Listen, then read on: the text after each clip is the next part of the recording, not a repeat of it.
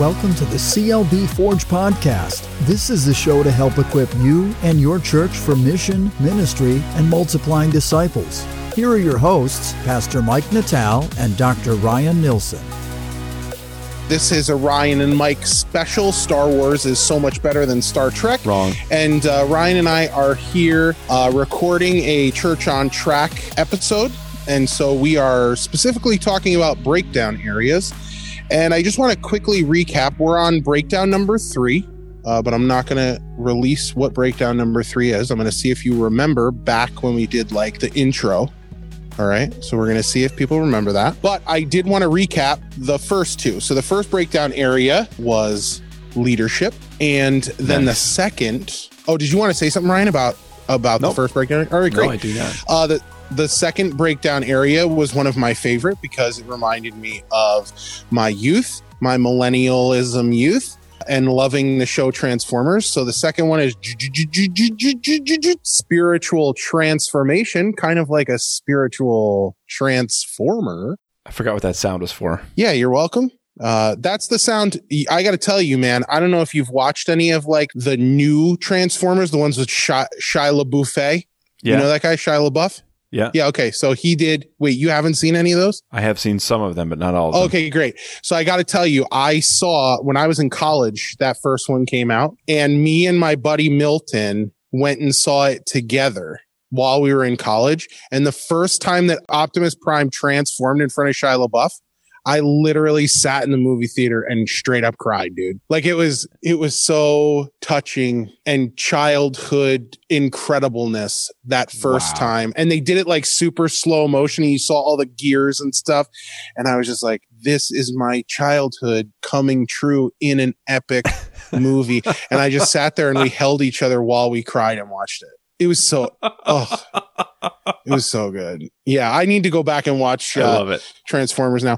Okay, uh, but today we are going to shift away from spiritual transformation and leadership. And we're going to go into the third breakdown is all about worship. And so, Ryan, do you want to share some preliminary thoughts on worship before we get into the seven breakdowns of the breakdowns? Seven breakdowns of this breakdown. Oh yeah, we do have seven points today. Okay, I was. I think you just went Inception on us. Forget Transformers. went mm. inside the list. Inside the list is another list. That's right. And inside that list is another list. Yep. Actually, that we do have that going on. We do with this series. We do. Dr. Bo would be very proud because that's how he teaches systematics. Lists inside of lists inside of lists. yeah, you're yeah, right. Totally. That's I must have picked it up. you him. must have somehow. He see there's there's Inception right there. He used that, and he's like, I know that future students are going to use that too, and so he incepted yeah. us to do that. So we're just we're walking around with a little bit of bow in our brain everywhere that we go.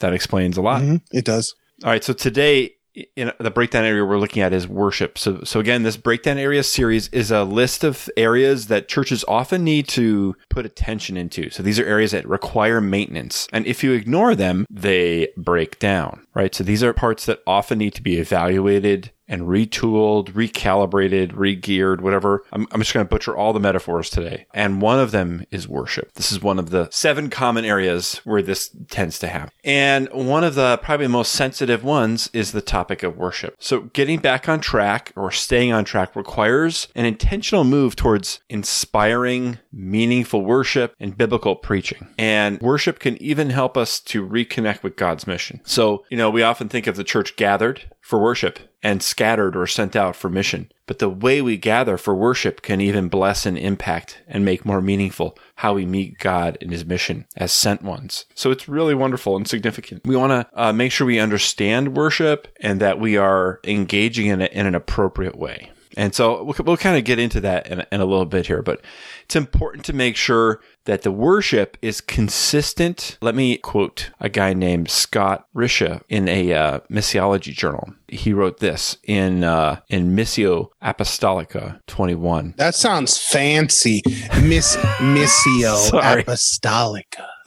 I'm sorry. I'm sorry. I'm, I'm butchering his name. I'm probably saying the name of the journal wrong. It sounds he smart. noted that it's important to, quote, make certain that the worship is consistent with the context and culture into which God has called a congregation. Mm. Unquote. That's what we're going to be talking about today. We're going to unpack that in all kinds of different ways. So this idea here, this concept is the key to everything we're talking about today. So this is not a comprehensive course on how to do worship well.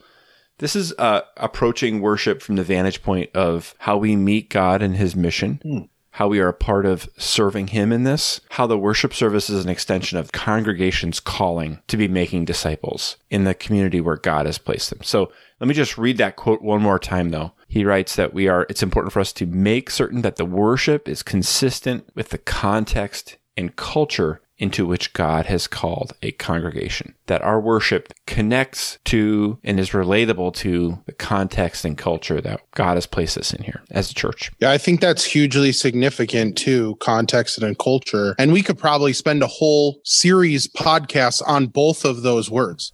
Oh, totally. Yeah. And I, I, I imagine we'll come back to this many times Probably. and we'll have actual worship experts on. Yeah.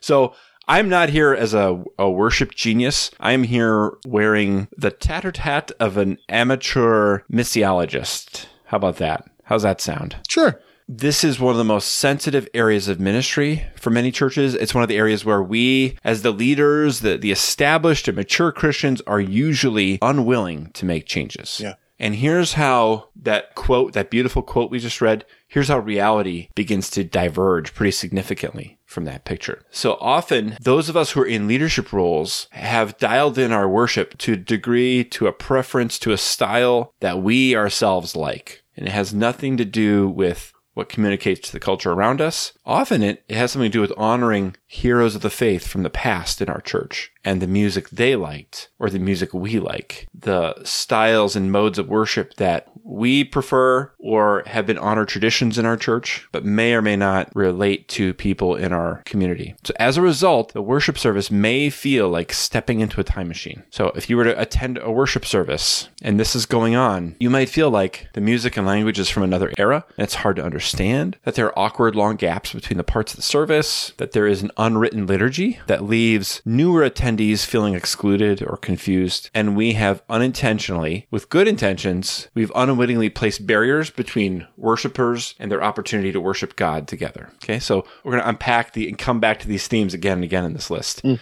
So again, a few caveats. It's not a comprehensive list. Nope. Much of what we're talking about is really challenging to do during COVID. 100%. We'll be able to do a lot of these things after, but they're challenging to do now. And we're coming at this from a missiological perspective. What does that mean? That means that we're coming at this from the vantage point of the health of your church as it engaged in God's mission. Solid. That's what we're focused on here, not how to have the best worship team practices, but about how your worship service is a part of engaging in God's mission. Cool. Now, somebody here might just say, Oh, here we go. I, I remember hearing something about seeker sensitive worship services. Hmm. I'm not advocating for that as a, an explicit, specific type of service, but you will hear repeatedly as we go through this that we need to make sure that our worship services understandable and accessible and relatable to seekers. They also have to communicate to those who are a part of the Christian faith, obviously, but we can't forget those who are not yet part of the church. Yeah. I would hope that by the time this episode airs, there will be a vaccination that is going to start to bring things back to some semblance of people feeling more comfortable to get out to worship. And so the best part is having podcasts like this, episodes like this, where people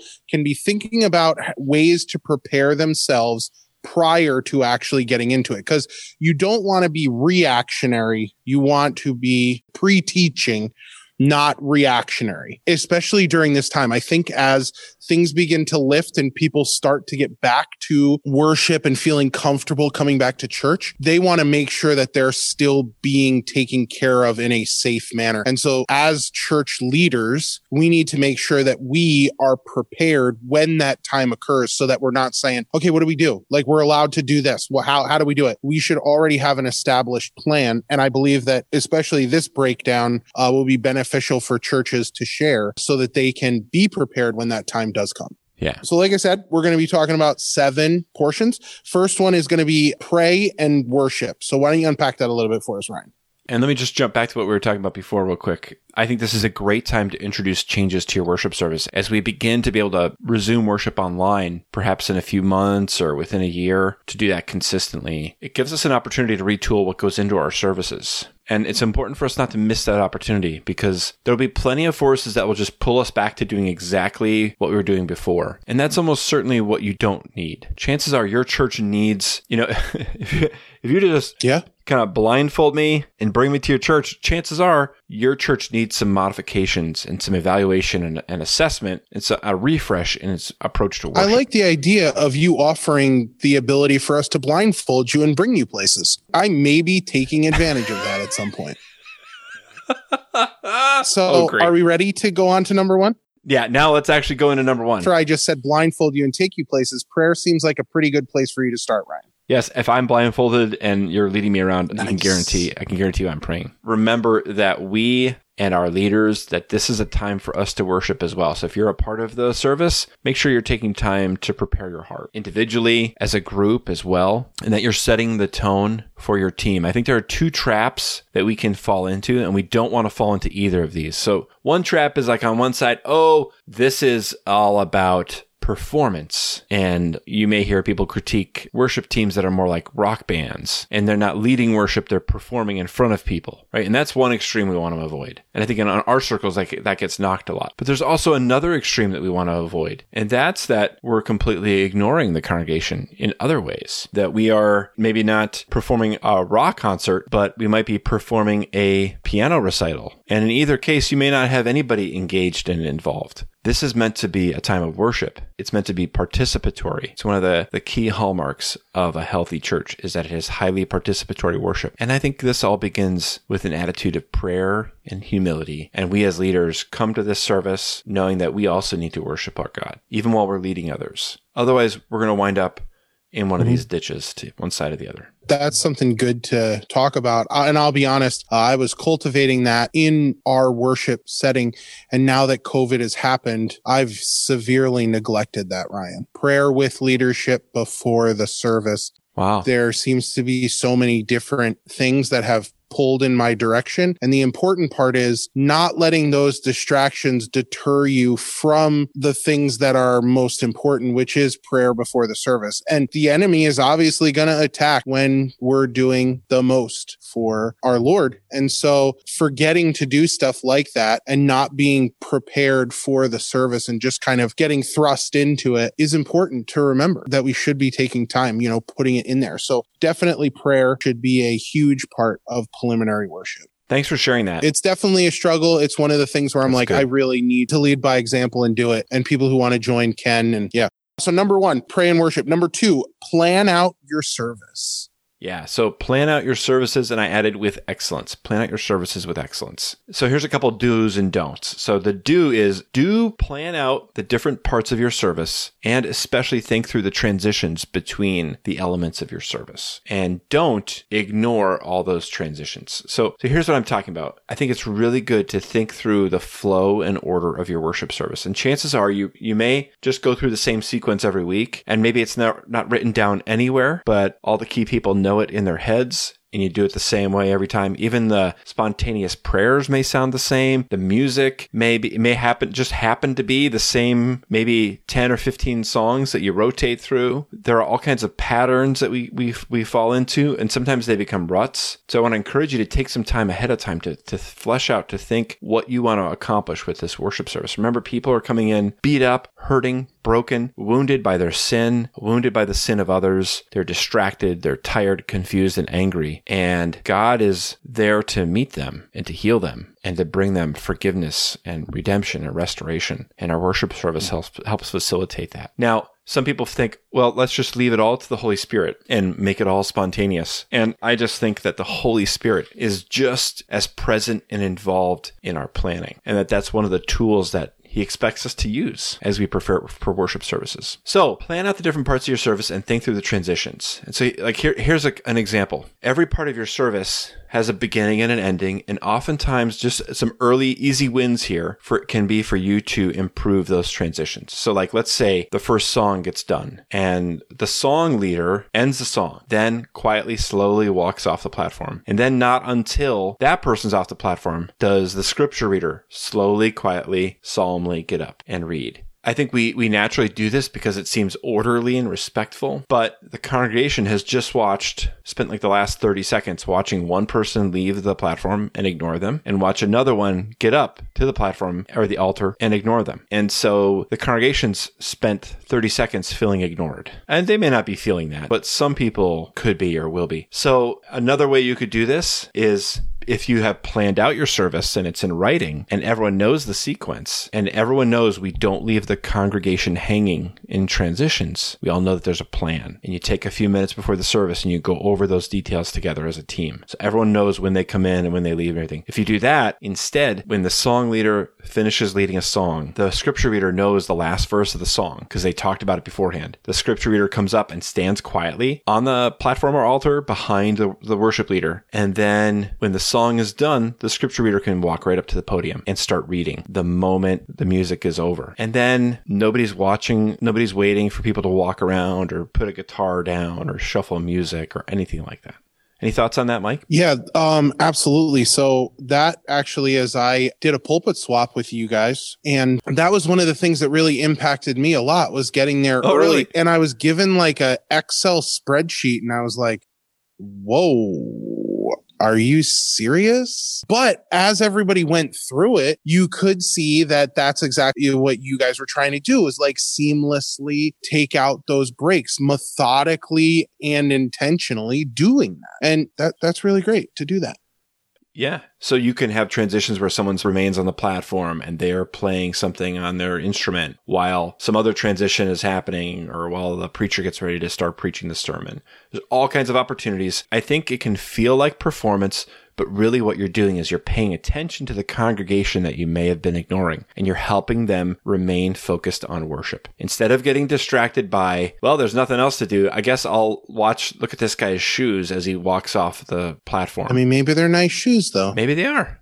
All right. Uh, so that is plan out your service with excellence. Next one, number three, communicate the gospel to your mission field through your worship. Yeah, we talked about this a little bit right up front. Here's the do for this one. Do communicate the gospel in a way that the surrounding community can understand. So think about the way that you're going to lead your worship service, the way you read scripture, the scripture you read, the music you select, that it's all leading people to worship and experience Christ, to experience the gospel. I think we can be very good at that, at doing that in a way that people who have been coming to our church for 20 or 30 years can understand. But we often forget that we have a calling to communicate Christ to the people who haven't yet worshiped with us. So that when we start to invite them, they can be a part of an experience that they may not get everything, but enough things are explained that they can figure out what's going on.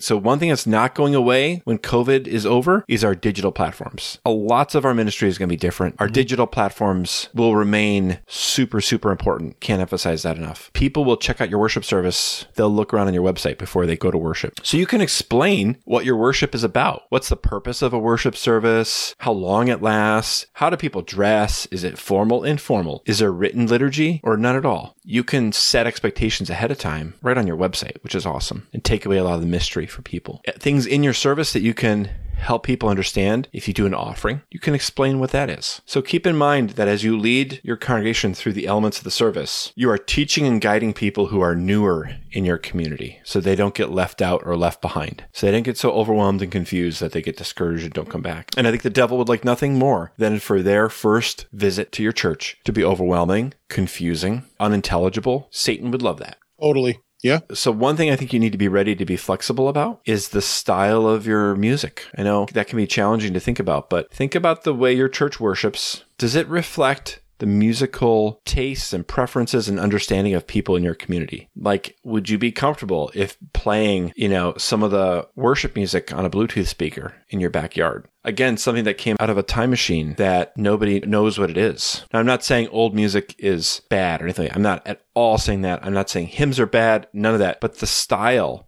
the manner in which we perform the music as musicians, that needs to continually be refreshed and changed. So you can sing the same words, the same lyrics, mm-hmm. but the way you play them, the way you lead them probably needs to change so that people can understand what's being sung and experience it. Interesting. Being aware of that and making sure that we are consciously doing that is really important. Yeah. But it can be difficult too, because that reminds me of we enjoy the comforts of the things that we know. You know, like we, we don't want to change. We, we like the way that things are going. If they're going smoothly, we don't want to change. Yeah. Absolutely. Yeah, it's so true. That's why. So, one thing I recommend creating is a theology of worship. It's a document that explains what the purpose of worship is and how you're going to approach it together as a church. We can get into that some other time. Yeah.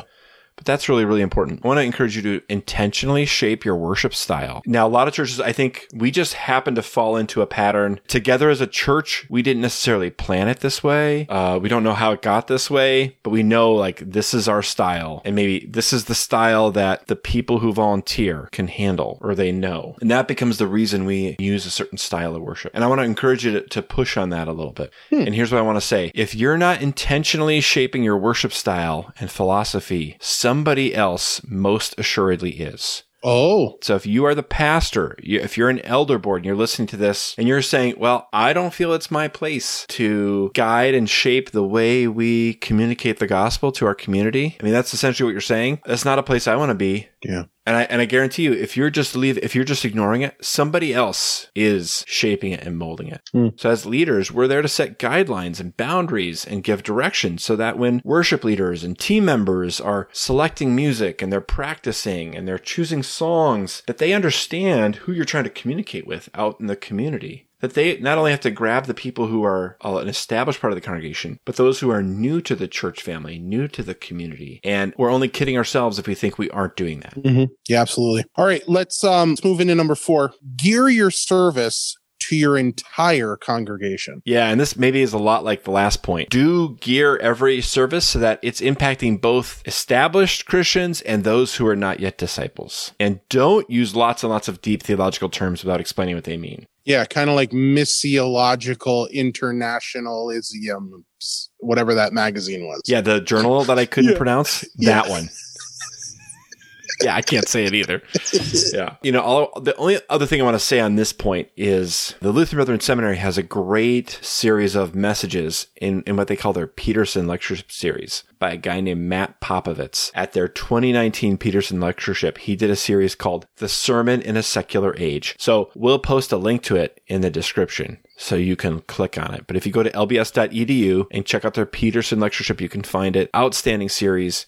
And one of his main points was, it really drove home with me was every sermon should be preached as if there are both believers and those who are not yet believers in the room. You can't ever assume that you don't have somebody who's not a Christian in the room. When that is actually the case, your worship service, your sermon is geared to be able to minister to them. We have to be ready. And I think us being ready, Yeah. we can rely on the Holy Spirit to, to do his work. And, you know, he's the one who saves. He is the one who's gathering his people. And I think, however, we often can get in the way. And the way we communicate the gospel, gearing the service to everybody, Yeah. is just a wonderful way to work with the Holy Spirit in the work he's already doing. And it's a great way to proclaim the gospel because even Christians who have heard the gospel still need to hear the gospel over and over and over again. And a lot of times, if you present it in a way in which it goes over some people's heads, it's going to go over even some people who are Christians' heads. So keeping it on a certain level, and I'm not saying like, I'm not advocating like dumbing down your sermon. Like, I don't want people to hear it that way, but just intentionally think of ways in which you can describe the gospel to individuals that they wouldn't need to like look those words up in order to understand. And as you're writing your sermon, as you intentionally do that, the people who have already heard you proclaim the gospel in a way that is understandable to them will get just as much out of that proclamation as an individual Nice. who's never heard it before. Yeah, Mike, preach it, man. Yeah, totally. I love number Yeah. four. That's great. Uh, number five, engage your worship team. Do ask your worship team members to interact with the congregation before and after the service. Again, this is a very much a COVID no no, but after COVID, this is something that I would really encourage you to resume doing or start doing. Don't let your team members ignore the few minutes before and after the service that are precious opportunities to minister to people. And ignore is a strong word. But I would I really encourage you to have your worship team members, the people who are up in front at your church, helping lead music, prayer, scripture reading, whatever. If you've planned your service, you can plan for your practice to end in time so that everyone goes to a pre-service huddle to spend three or four minutes to talk about what's going to happen in the service. And then that gets done 15 minutes before the service starts. Then the people in your team can interact and mingle with people who are entering the church. And it becomes a great time to meet people and care for them and connect with people and to relate with them. So remember, if you're new to the church, if it's your first time or you've only been coming a little while, you may be having a challenging time getting to know people. But you know the pastor if he's preaching, and you probably also know the worship team members because they're up singing lots of the weeks. The problem is that a lot of times we don't ask our worship team members to go and meet people and connect with them. So it's a huge ministry opportunity. They may think, oh, who cares? I'm not the pastor. They don't care. But they're some of the only people they recognize. They'd love to talk. I would say before the service and after that you ask your worship team members to give five to 10 minutes to talk to people they don't know that that's super important too because a lot of times it's easy to get in the mindset of like oh i have to i have to put my guitar away. I have to pack up the drums. I have to clean my microphone and, and put it away. I have to do this that and the other thing. And then they get so busy doing other stuff that they don't interact. So yeah that's kind of cool where it's like just just let your instruments sit there. It'll be okay. Go and talk to some people and then come back in and put it away. So like like institute a rule of five or a rule of ten? Yeah. The last 10 minutes before and the first 10 minutes after. We're asking you to not talk to your friends and your family. We want you to connect with people you don't know as well, maybe you've never met before, because those are the people who always get ignored. They're the ones that need our ministry most likely and don't know how to ask for it. I love that. So good. Yeah, that's great. Yep. Last thing on that. If they don't do that, if, if you don't ask your team members to do that, they're probably not going to do it they'll probably, they may resist wanting to do that. And you need to cast vision for why that's important. And you may even want to make it a requirement or a condition. Like this is important to the church and that your team members are modeling behavior for the rest of the church. And if they ignore new people, many others in your church will also. Yeah. There's that passage in Second Corinthians that talks about being an ambassador of Christ. I, I love using that mindset of being an ambassador. And I really truly believe that people who are on the worship team or people who are leading during a worship setting are ambassadors, whether they realize it or not. They are putting forward that's beautiful. Christ towards people. And, and that's very powerful for them to be thinking about that. So it's important. All right. So let's go to number six. It says, uh, number six says, make your services as participant. as the tongue twister. participatory participatory as Got possible. It. Nice. All right. So this is one of these themes we're coming back to. It's so important to engage people in your service as much as possible to help them participate so that they are not sitting inert and it's only one way information relaying to them, but that they are a part of the service as a part of the congregation. So ways you can do this to help reinforce that is to engage multiple people in speaking roles. So it's easier to listen to multiple people rather than one. So like, let's say it's Pastor Mike, the whole service. Pastor Mike does the welcome, the call to worship, leads the music, does the announcements, does all the scripture reading. And then by the time you begin your sermon, we've already been listening to you for half an hour. And just most of us humans, it's just hard to keep listening to the same person. Yeah, I mean, just be honest and say what you want to say to me, Ryan. Nobody wants to listen to me for more than a half hour. Well, I said it was Pastor Mike. I didn't say it was you, Pastor Mike, did I? Mm-hmm. Maybe I did. Maybe I pointed at you. Yeah. Mm-hmm. So, okay. So when I was a parish pastor, I kind of made it my goal, unless it was urgent. If I'm preaching, probably the only parts of the service you're going to hear me do are the sermon and the benediction. And I even got to the point where I was having somebody else read the, the scripture text at the beginning of the sermon. So someone is doing a welcoming, someone's doing announcements, someone is leading the worship music, someone else is reading the sermon text. And the idea is to help people feel like you're not just in an auditorium hearing in a lecture, you're a part of a worship service and you're a part of a community of faith worshiping together. And thinking about it from a leadership standpoint, it's exhausting doing everything. It feels less like worship and more like a job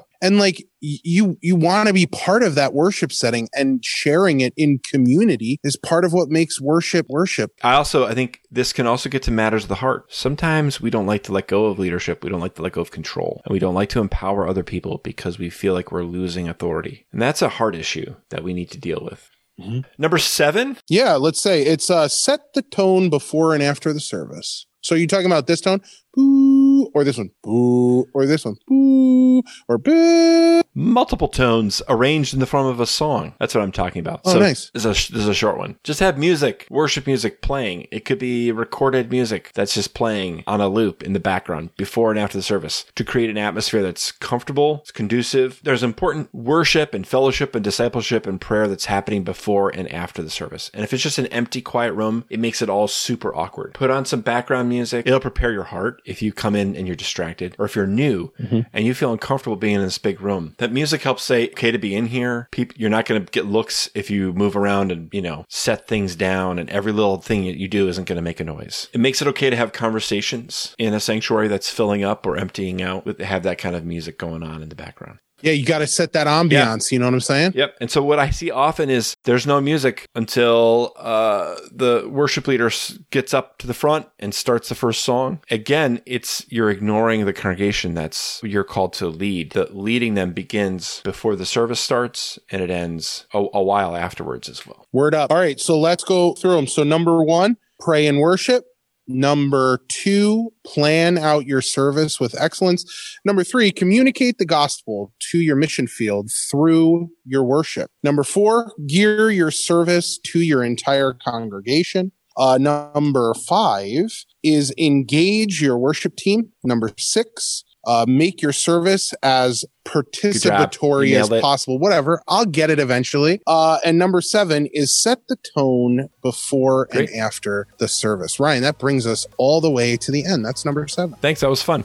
So that's it. No problem. This was a great breakdown. Not as good as the Transformers episode nope, definitely not. but a close second for sure.